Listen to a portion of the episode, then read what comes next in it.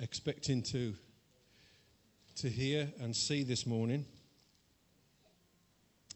I'm going to say no more than uh, this is my last morning for a while. Um, and many of you know why that is, and that's fine, and that's, that's enough for me. But I wanted to leave you with a word from God, which probably it's time we heard.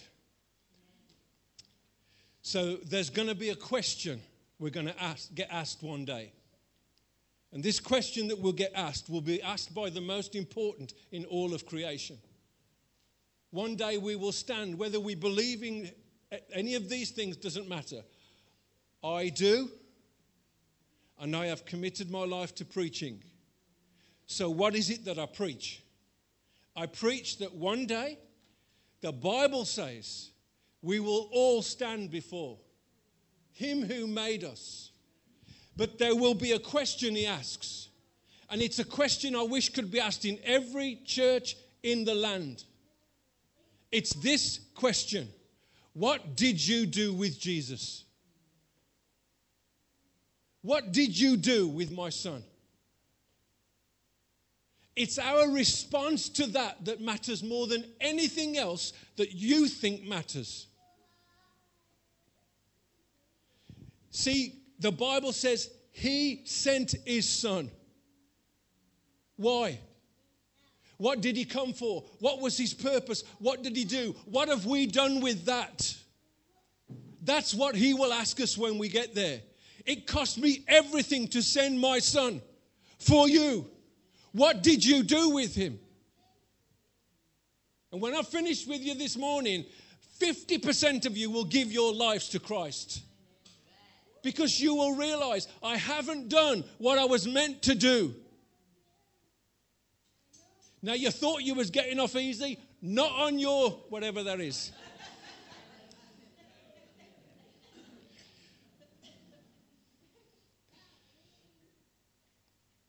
There's a story in the Bible called the prodigal son. I'm not speaking on that. But I heard, I believe there's something about it that we need to hear. And if you're watching this on Facebook and you're not a Christian, this story of the prodigal son says a man has two sons. He has two sons. And it says that the one wanted to get away, but the father gives to both sons everything that he has the father gives to both sons everything that he has. And I want to say to you that the both sons are this the one son is the world, and those who have chosen to walk a life without God. But I want you to understand this. He sent us, he sent them out with everything.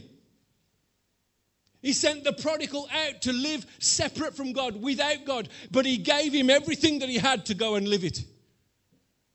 So if you're in this world and you're not a Christian, you don't believe in God, everything you had comes from the fact that He blessed you the day you were born.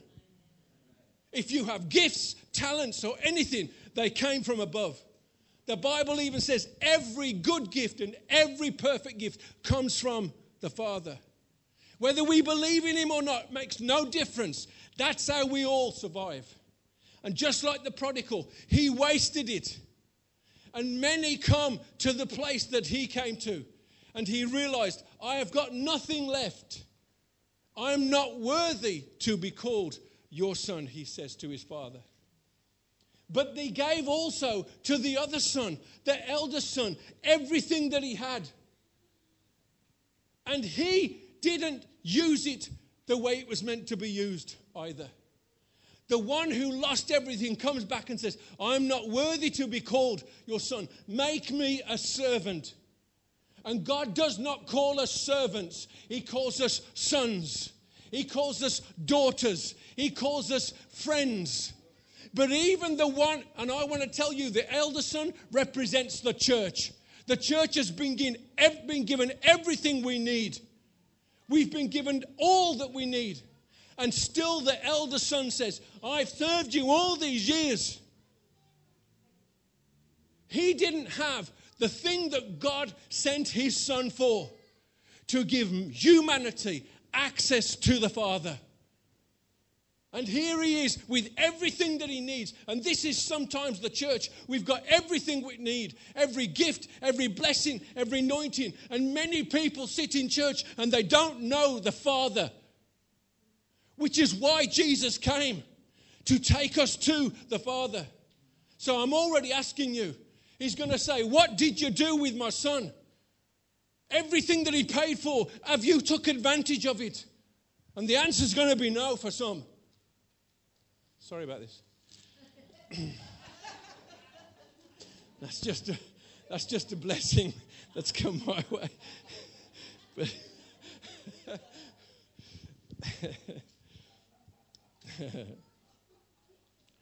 there are certain things we're not supposed to speak about anymore in church. And you go to churches and you won't hear these subjects spoken on. You tell me if you've heard this spoken on heaven, hell, Satan, sin, the devil. Have you heard these things preached on? Not very often. We'll hear healing, miracles, love, forgiveness. We'll hear that. But I want to tell you why Jesus came to die on the cross heaven, hell, sin, Satan, death. That's what he came for. And if I'm a preacher, any decent preacher of the word, I have to preach what the Bible says, not what tickles people's ears. Whether you like it or not, there is a hell. Whether you like it or not, there is a Satan. Whether you like it or not, there is sin that wants to take you to death. But whether you can understand this or not, the price has been paid for all of those.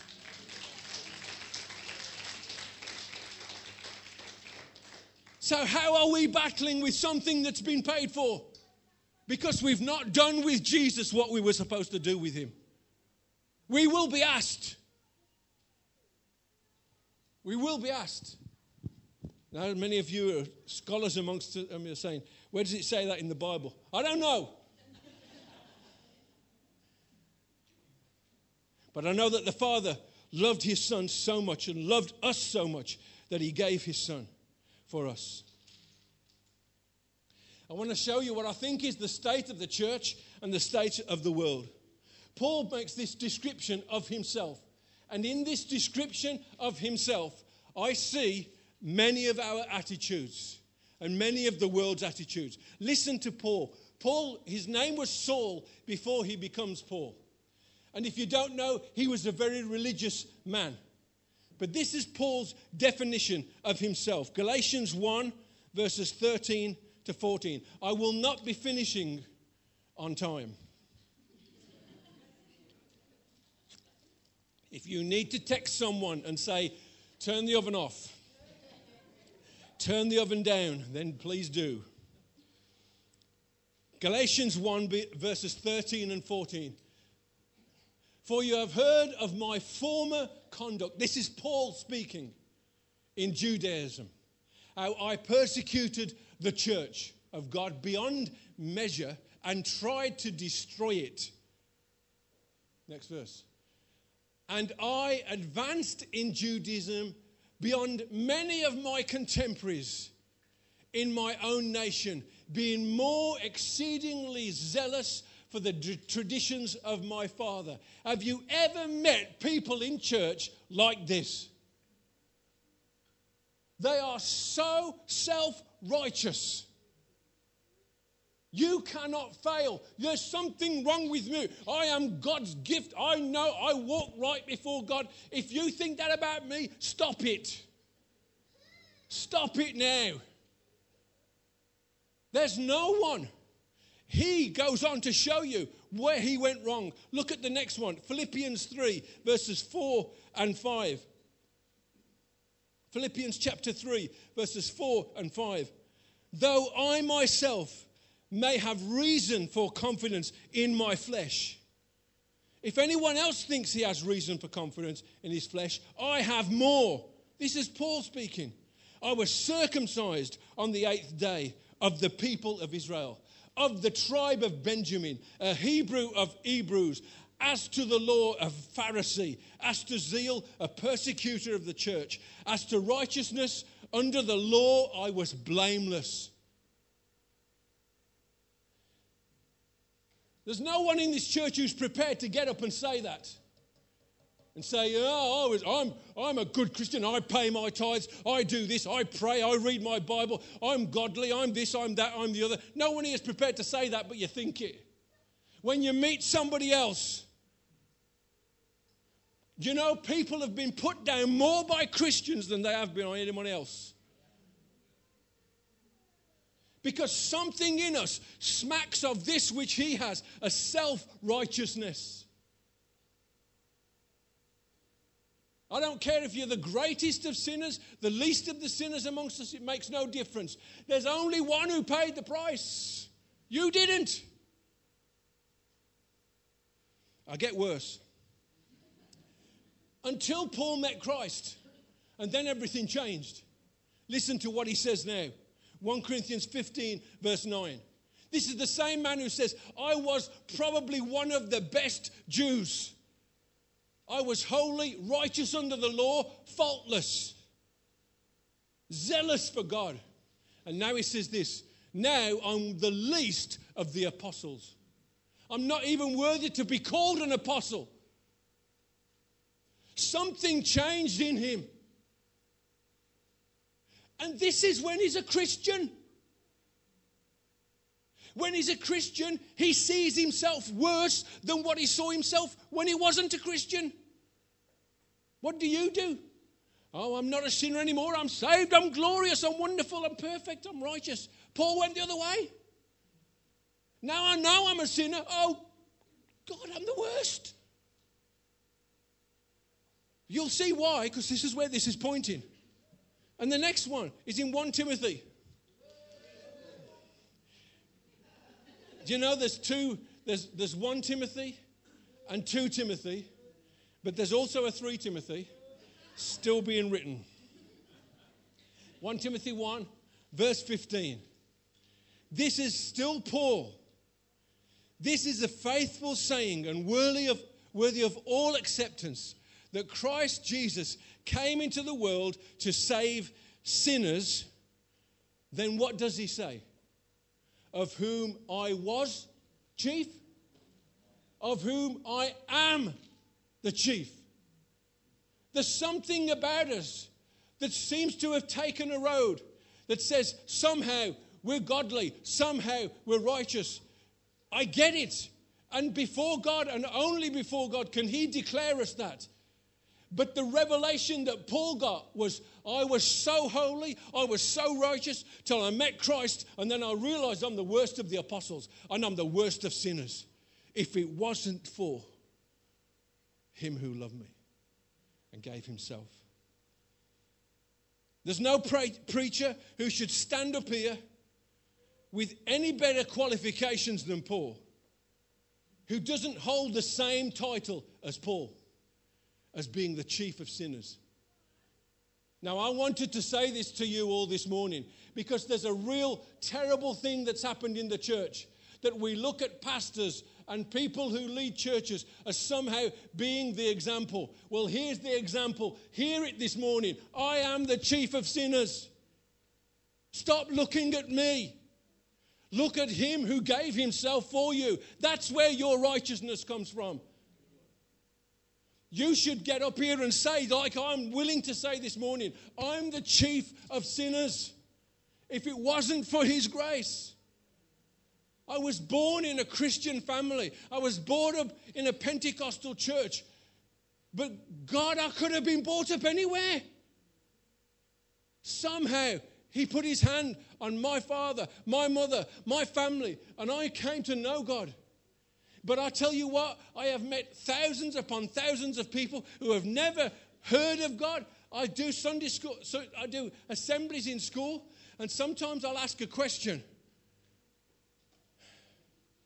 And I asked a question one day what Easter was about. And the reply was, that's when that's when we get presents, isn't it, for Christmas? I said, No, that's not Easter. There was no clue. You have the clue because you've been here and heard it. Thank God. This is what sparked all this off for me. You can blame Nathan. Where is he? Nay? Always? Stand up, nay. It's all right. Talk of the chief of sinners. No, no, no, no.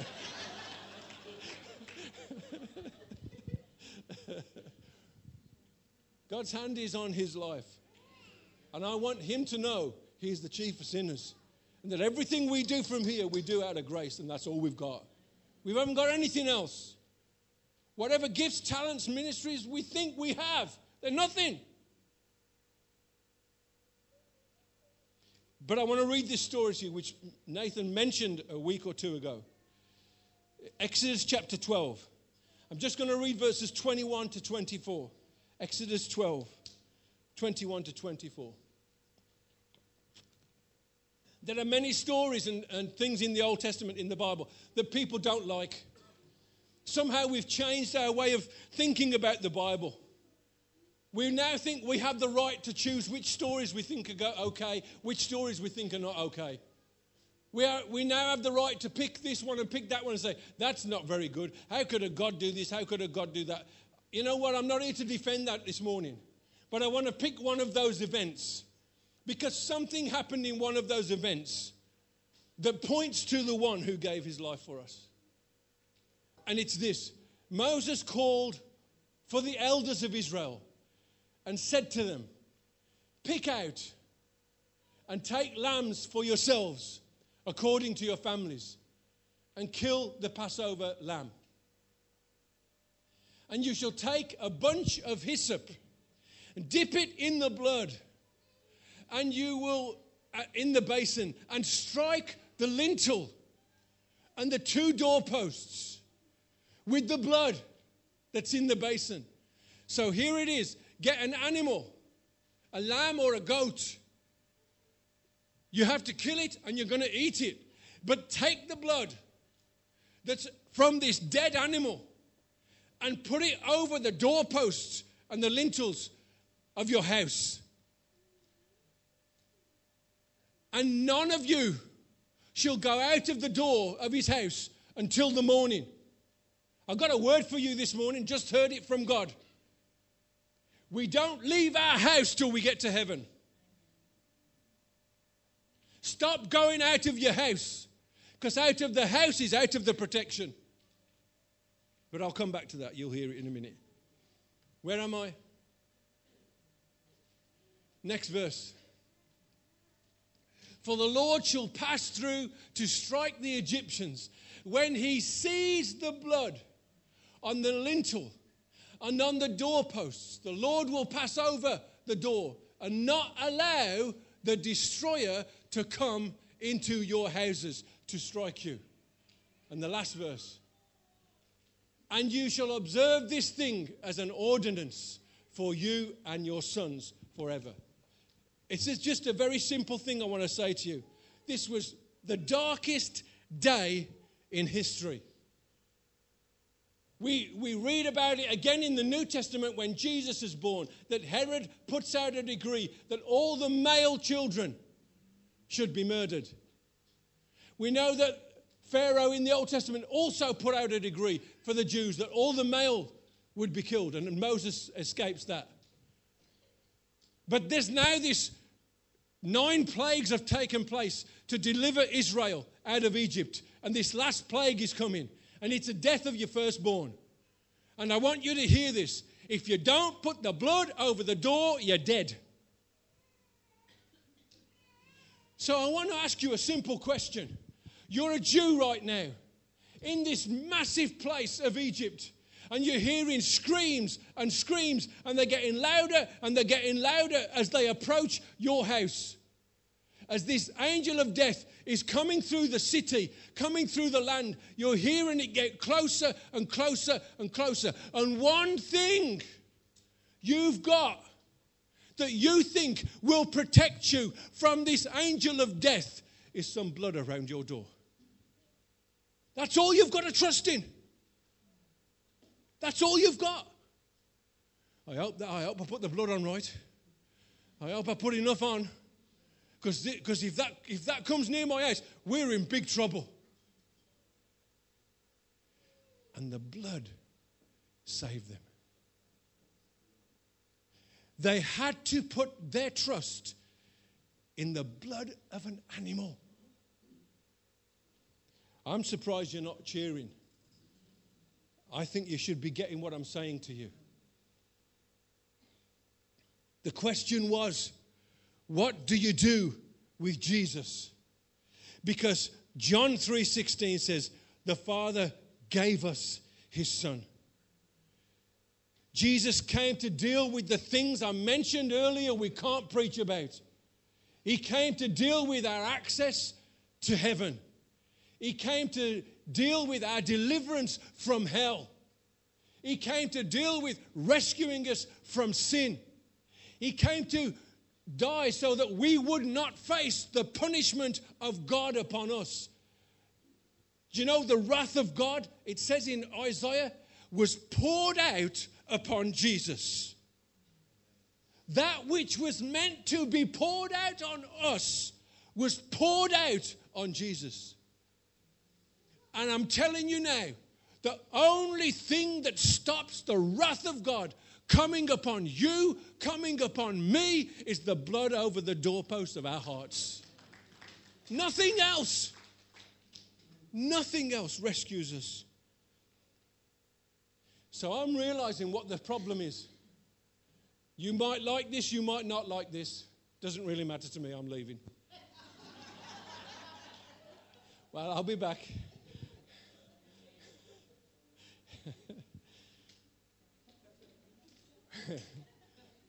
whether, you, whether you can uh, uh, get in what I'm saying this morning, there's nothing else to trust in.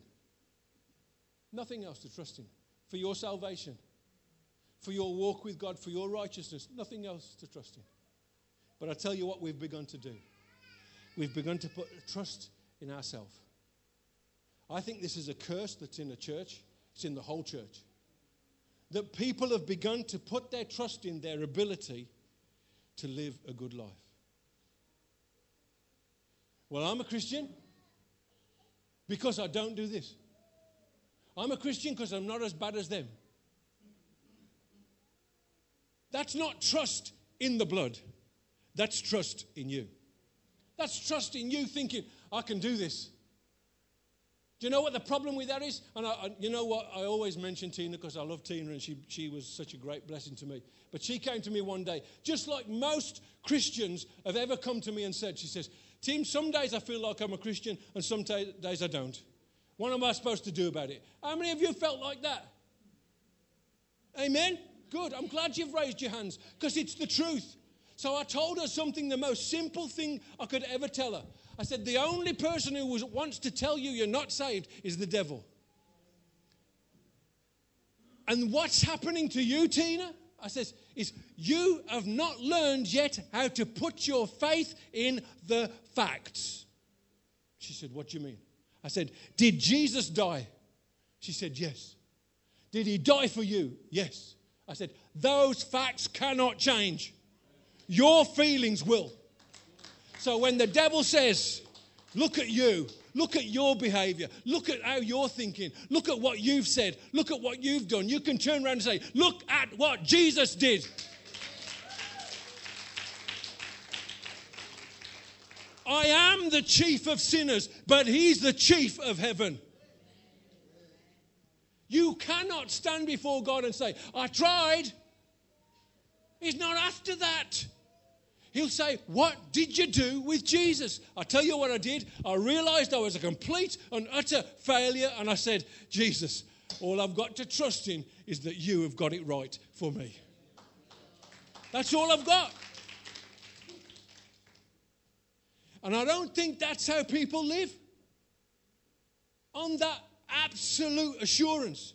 It's not you, and it never will be you. It's always been and always will be he died on the cross. Do you have the blood as the only thing you trust in? If it's not, you're missing something. And that's what he'll be asking you about. What did you do with Jesus? I held up his blood and I said, That's my only access to heaven. That's my only forgiveness of sin right here. There's another thing that people trust in gifts, ability, anointing. Bro, with me on this one, all right? God anoints us, God uses us. We speak in tongues, we prophesy, we get a word of, of, prophecy, we have a revelation, we pray for the sick and they get healed. I want to tell you something that's not the blood, that's His grace gifting you abilities. It's not your righteousness, it's still the blood. You cannot get to heaven and say, Well, now might you understand what that verse says, and it's a verse nobody likes. Many will get there in that day and say, I prophesied in your name, I cast out demons in your name, I healed the sick, and he'll say, Depart from me, I never knew you. Why? Because they didn't put their trust in the blood. It doesn't matter how good you are. It doesn't matter how talented and gifted you are. You have to. I am the chief of sinners, but his blood has rescued me. That's all I've got. It's not in people. It's not in an organization. It's not in programs. It's not in a ministry. It's not in a doctrine. It's not in something you see on the God channel. None of those things get you to heaven. Put the blood over the door of your heart, over the side of your heart, over the top of it, and say, That's all I've got. That's all I've got. Don't look at a person. Don't look at a, you know, oh, I'm thinking, I, I can't tell you how many people have called me and said, you know, I'm, I'm going to join this church. I'm going to join that organization. I'm going to join this. And I'm going, oh, God, help him. Because the truth is, you can be in a church of three people and be under the blood. And that's what matters than be in a church of thousands and walking in your own strength. Walking in your own pride, your own gifts, your own anointing. And just being like Paul, well, I'm this, I'm that, I'm the other. You need to realize you're the chief of sinners, saved by the most incredible act of love that could ever have been done for us.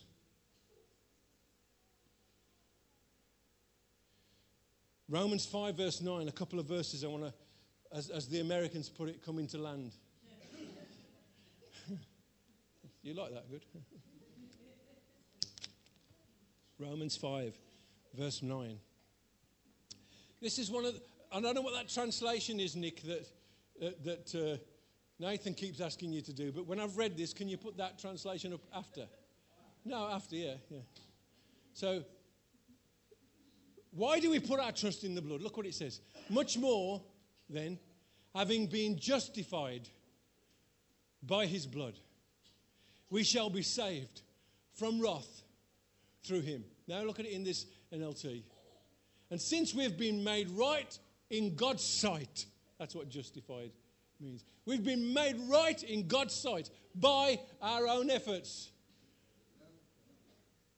by the church we attend by the doctrine we believe, by the blood of Christ. Nothing else.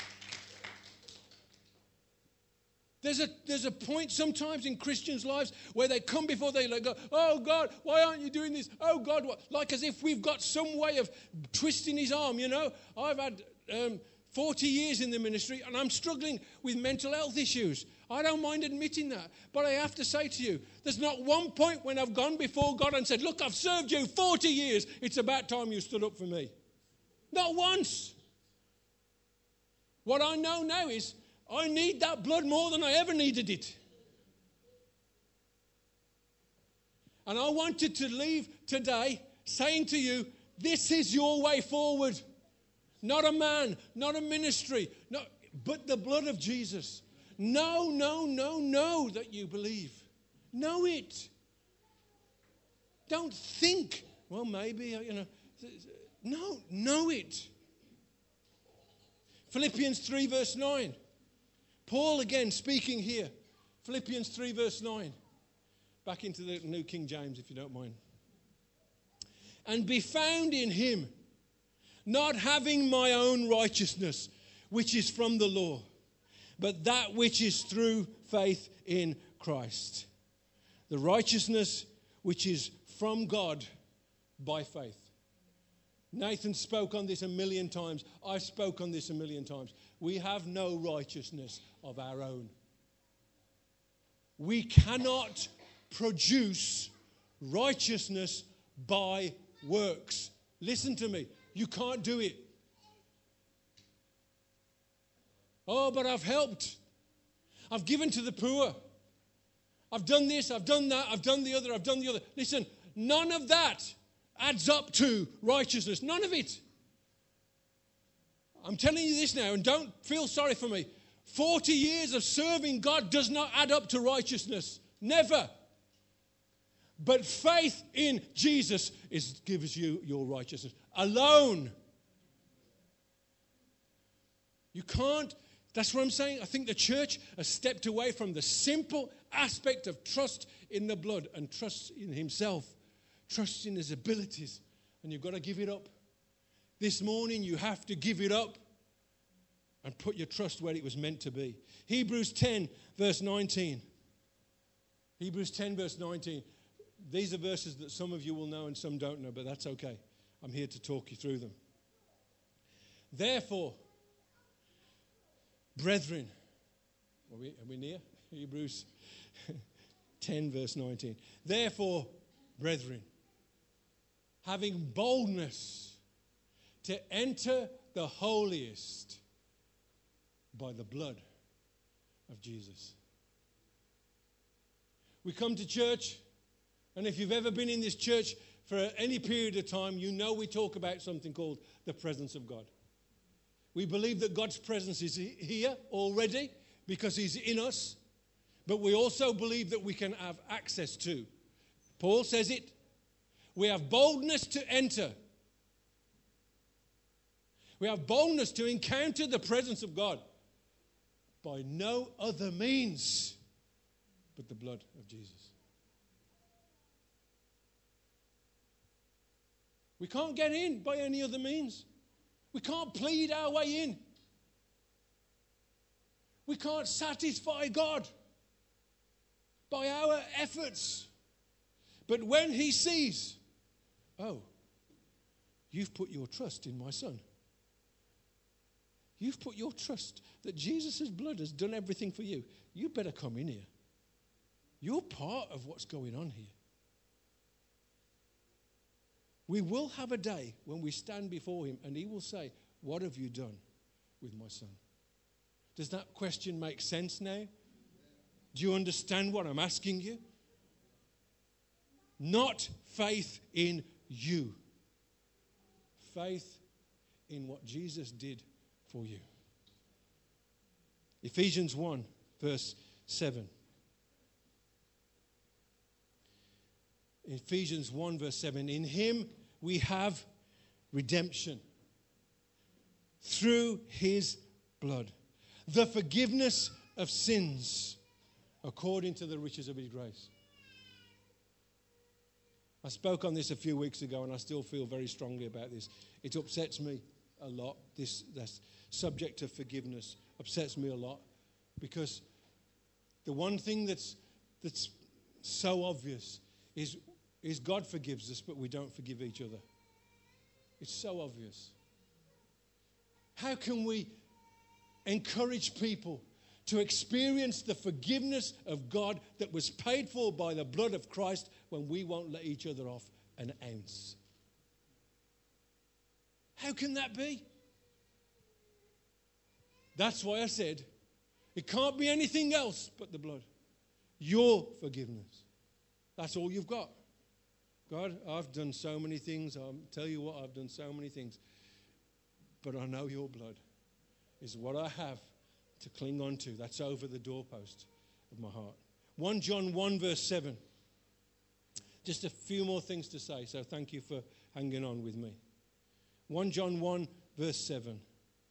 If we walk in the light as He is in the light, we have fellowship with one another. And the blood of Jesus, his son, cleanses us from all sin. I've got news for you. This was written to Christians. So Christians sin. Yes. Christians sin. And there's no other place we can go. You know, when you got saved and then you sin, where do you go? Well, I just lock myself away in my room and I don't tell anybody. I just hide it. I just feel guilty. I just feel shame. I just, you know, what else can I do? I've told everybody I'm a Christian and now I'm a right disgusting sinner. What do I do? If we walk in the light, as He in the, is in the light, the blood of Jesus will still cleanse us from all sin. That's all we've got. That's all we've got. The blood of Jesus.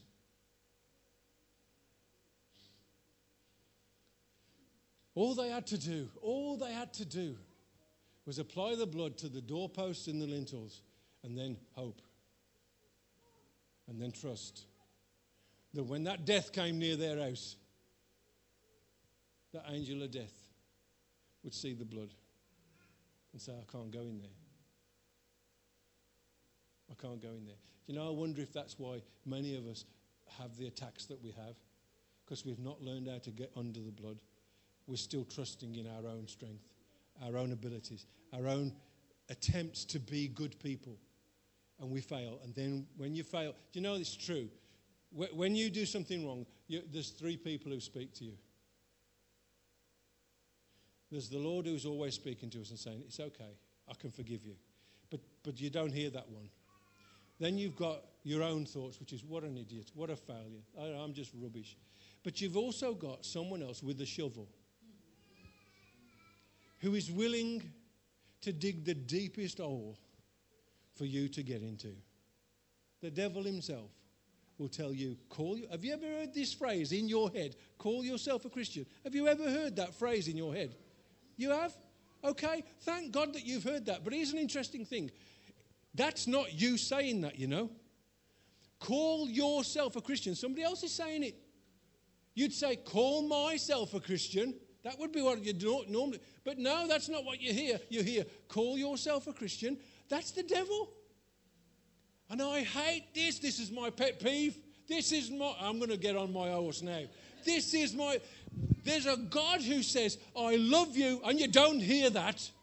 And you've got a devil who says, You're rubbish, and you believe it. Why have we become so in tune to Him?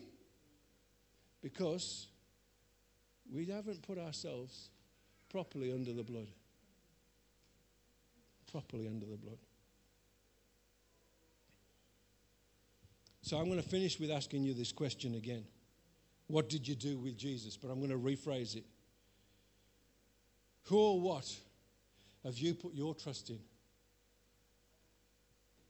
All these years you've been saved, some of you longer than others.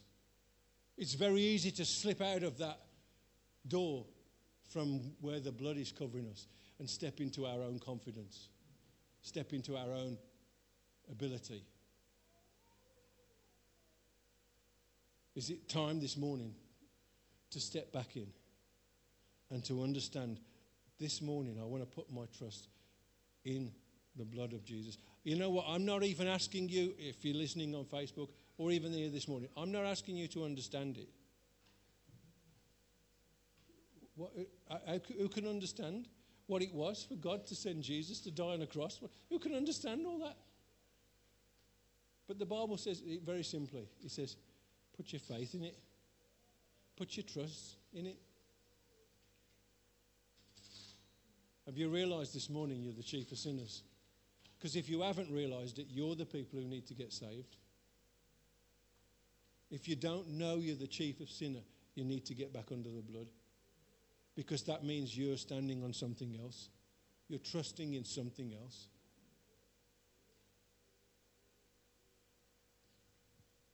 Would you mind just closing your eyes, bowing your heads, lying on the floor, standing on, on your head? No, just. I couldn't leave this morning, while your eyes are closed, while your head's about, I couldn't leave this morning without making this appeal to you.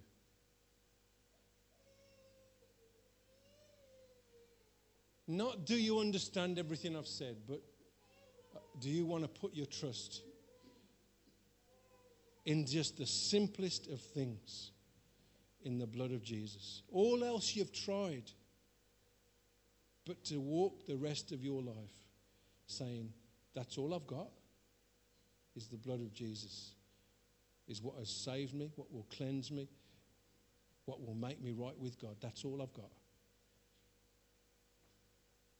If you want to do that this morning, if you want to make that recommitment, that step towards that, would you just put your hand up and put it down again? There's only me. Thank you. God bless you. Thank you. Thank you. God bless you. That's so incredible. Thank you.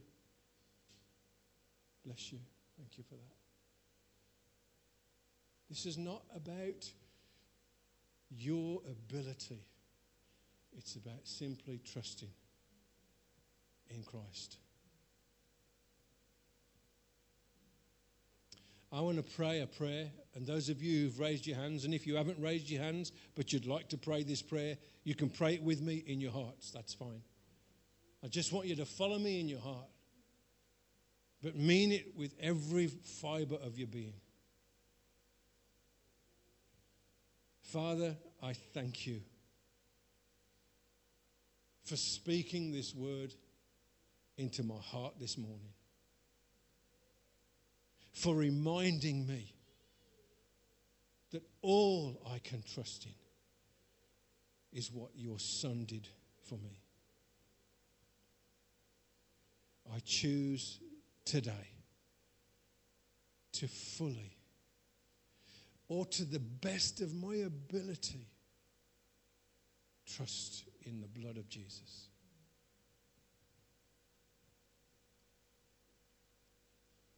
I let go of all of my other attempts to follow you. I let go of it all. I agree with Paul, I'm the chief of sinners. But I also agree with Paul that because of your grace, because of your blood, I have access to God. Thank you for loving me again this morning. In Jesus' name. Amen and amen. God bless you. Yeah.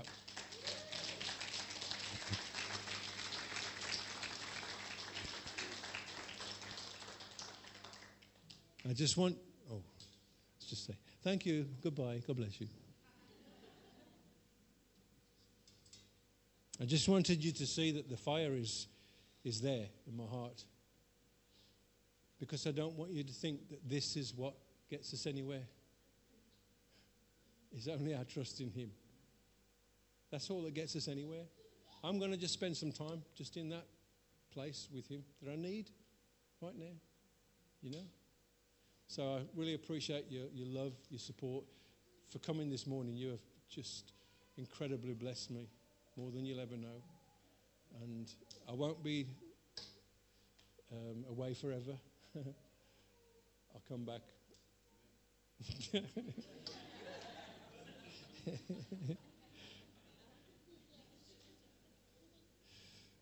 so can I pray for you all before I leave? Is that okay? And then you can you can go. Father, thank you for these wonderful people. Thank you for their trust that they've put in me all these years and that they will put in, in Nathan. And God, it won't be long before we're just restored back in fellowship. I know that. But I ask your grace to be upon them. Raise up prophets, raise up evangelists, raise up miracle workers, raise up Sunday school teachers, raise up men and women on fire for God. We thank you, God, in Jesus' name. Amen. God bless you. Have a good day.